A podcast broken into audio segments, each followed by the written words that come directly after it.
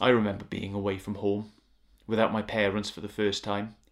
It was a week long trip to Pendine through school, and it promised to be an assortment of amazing experiences. Experiences like abseiling, archery, endless hours of kicking a football around a pitch, and so on. Like a lot of the children there, I felt unsettled as soon as we arrived. My stomach felt tight, I had no appetite, and everyone was speaking in a language that I'd never really learnt Welsh. For the first few hours at least, all I wanted to do was get back home. Now, being away from home is one of the big overarching themes of the scriptures. Almost every character and every story involves it in some way, shape, or form. Usually we refer to it as exile. Often, when we think of exile, we think of punishment and of judgment, and for sure that can be part of it, as in the big E exile, capital E, of Israel during the Babylonian captivity, or in the opening chapters of Genesis, the original exile. As a result of the fall, there's banishment from the garden. Exile is often tied very tightly to the passing of judgment on humanity's sinfulness. But even in those instances, reducing the entire experience of exile, of being away from home, reducing it purely into terms of punishment is far too simplistic. If we do that, then we miss the biggest picture of what God is doing in our world and in our lives. In all the stories of exile, of which there are many, I assure you, there is a far more foundational element that binds them all together. You see, sometimes those elements of judgment, those elements of punishment seem to be absent. But what is universally present in those stories, in those experiences, is God achieving his purposes by sending his people away from home. A chief example of this, which will serve to, to help um, enlarge our understanding of the exile, is the story of Joseph in Egypt. Here is a man who truly is away from home. He's away from not just his place, but his people as well. And no matter how you try to spin it, his experience cannot be categorized as a punishment. He's an innocent man. And yet, when all is said and done, he utters this wonderful verdict about his own exile. You, dear brothers, intended all this to harm me but God intended it for good, to accomplish what is now being done for the saving of many lives. Of course, the exile of the nation certainly was as a result of God's judgment. Judgment over centuries of rebellion against Him and the covenant that existed between Him and His people. Yet, when we reduce it down wholly to, a, to an experience of disciplining, we miss the wonderful mission which God is accomplishing through it the mission of increasing his glory and his fame even to the ends of the earth. In the book of Daniel, we read some of the greatest declarations of God's rule and God's reign and majesty found anywhere in the scriptures. And what's amazing is that those declarations come from the mouths of two of Babylon's kings.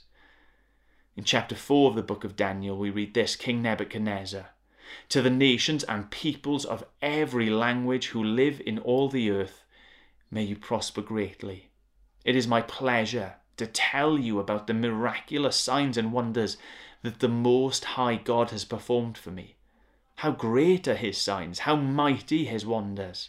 His kingdom is an eternal kingdom, and his dominion endures from generation to generation while the nation of Israel had failed miserably in the task of being a light to the nations, here during their exile, during their experience of being away from home, God at last is accomplishing that very thing. You see how much more than just judgment it was? And again, as if to prove the point, later in chapter 6 we read, King Darius writing to all the nations and peoples of every language in all the earth. May you prosper greatly, he wrote. I issue a decree that in every part of my kingdom people must fear and revere the God of Daniel. For he is a living God, and he endures forever. His kingdom will not be destroyed, his dominion will never end. He rescues and he saves. He performs signs and wonders in the heavens and on the earth. I find these pronouncements utterly breathtaking. That while realizing his reproof on the wayward people, God was still achieving his great purpose. The truth about God was through the sending away of his people, now reaching to all nations, to all peoples, to all languages on the planet. That's incredible. And it's precisely this fuller notion of exile that we should have in mind when we consider the events of Easter. For Easter truly is the greatest exile of them all. First, we've got to think about Christ's incarnation, his coming to earth, his taking on flesh. It's an exile for sure. The old Christian hymn found in Philippians 2 speaks about it. Paul, as he encourages the Corinthian church towards gospel generosity in 2 Corinthians chapter 8, he hinges his argument on it. But perhaps, perhaps the most fully formed understanding of this is in John's Gospel and his opening gambit. In the beginning was the Word, and the Word was with God, and the Word was God. In him was life, and that life was the light of all mankind. The true light that gives light to everyone was coming into the world. He was in the world, and though the world was made through him, the world did not recognize him. He came to that which was his own, but his own did not receive him. You see, the Word became flesh and made his dwelling among us. We have seen his glory, the glory of the one and only Son who came from the Father, full of grace and truth. See, John's speaking about Jesus, the eternal, the one and only Son who moved away from his home in heaven and exiled himself here on earth. Not as a punishment, no, but with a purpose. In his own words, he described the objective as his exile like this For the Son of Man came to seek and to save the lost. Luke 19, verse 10. You see, since that very first exile in Genesis chapter 3, a judgment for sure, which was received as its punishment, banishment from God's presence, banishment from the garden. Humanity has, ever since that point, remained away from home. On earth, it's where we're planned to be, but not shut out from God's presence, not shut out from His present glory. Our exile, humanity's exile, my exile, and your exile came as a result of our rejecting God, our rebellion against Him, our erasing Him from history, or at least trying to do that. And it's meant that we're always away from the family home, away from where we're supposed to be, away from our Heavenly Father. And so Christ says he left the garden himself in order to bring us to gather those long scattered and to re establish us once more at home. Today, as I record this message, it's Good Friday and it marks the culmination of the Messiah's exile. It marks his cross and his death. And if you're going to plot a journey or you're tracking the distance via GPS device, this would be the furthest point Jesus went from home. And it's at this furthest point that we find good news in abundance. Today, I just want to highlight two pieces of utterly good news from Good Friday and Jesus' own exile. And the first, which will absolutely knock our socks off, is this that at this far point in Christ's journey, his furthest distance travelled from glory into grime, at precisely this point, God was accomplishing his greatest purpose. At the cross, bearing the weight of our rebellion which led to our separation, Jesus was in his exile undoing ours. At the cross, all of our unbelief, all of our ignorance, all of our injustices, all of our hatred, they're all on display. All that which sent us out of the garden is now gathered together in one vile act. He, who at home enjoyed the ceaseless praise and adoration of a heavenly host, now is subjected to the vile mocking and slander of criminals and hypocrites. The one who was or is the light of life is surrounded in darkness and is dying. The one whose role it is to judge is now facing judgment on our behalf. Three times Jesus is challenged on the cross. If you're strong enough, if you're powerful enough, save yourself. But he didn't.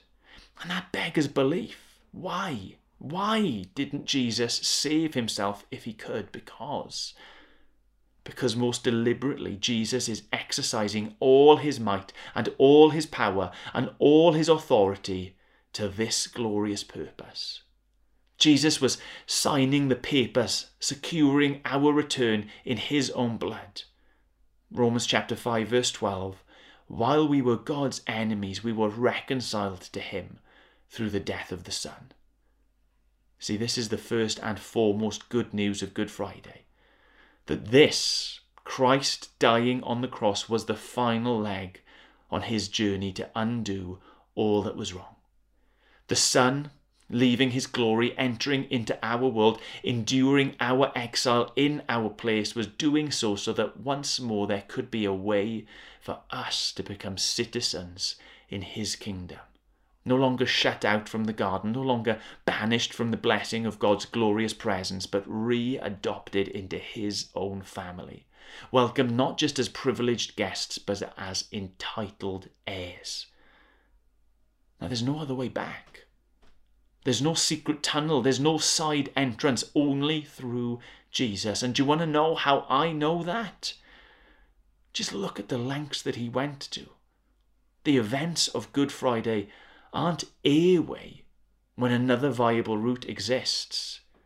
If you want to be home, if we want to be free from judgment, if we want to be one with the Father, if we want to know true and eternal life, it is only through Jesus that we will reach our destination. Which leaves us in a slightly odd place. Because if Jesus has undone our exile on the cross, why is it that we still find ourselves in another place? Why is it that we still find ourselves in a different sense far from home? Having our citizenship now where Christ is, what's happening now where we are? Well, here's good news number two. Good news number two is that now that we find ourselves in exile, it's no longer because of judgment, but it is with a purpose. Because of the cross of Christ, we will often have that nagging sense in this life of being away from home. We will often find the sky turning black in our lives as troubles and sorrows surround us. But we can take courage. We have reason to reject those questions and those doubts, that struggles that so often pop up and produce in us. We like Jesus, who experienced that darkness at the height of his exile, have good reason to entrust ourselves to our loving Father in heaven. Knowing that if we are now away from home, it is because that he is in us and through us, achieving a great purpose. After all, we have recognized, haven't we, that God accomplishes magnificent things when he purposefully places his people away from home. That's so evident in the exile of Jesus and in those older exiles of Joseph, Joseph and of Israel that I've already mentioned. God was achieving some great purpose in those exiles, so we can and we should rightly surmise that God must be up to something in us and through us as we sojourn in this broken place. How exciting is that? That if, as beloved children, we still experience life as exiles, then we can have only certainty that God is up to something. God is achieving something wonderful. And look, I know I said it was just two pieces of good news, but I can't resist, as we close, to offer you a third and final piece. We know what happened after Jesus' great exile, after achieving that which he set out to achieve having suffered and died, Jesus rose to life again, and Jesus returned to glory. So it will be with us. We know that on the other side of this purpose fulfilling life away from home, we will at last find ourselves residing before Him as we should. I hope you can see when you consider the theme of exile, the theme of being away from home, why Good Friday is so, so good. God bless.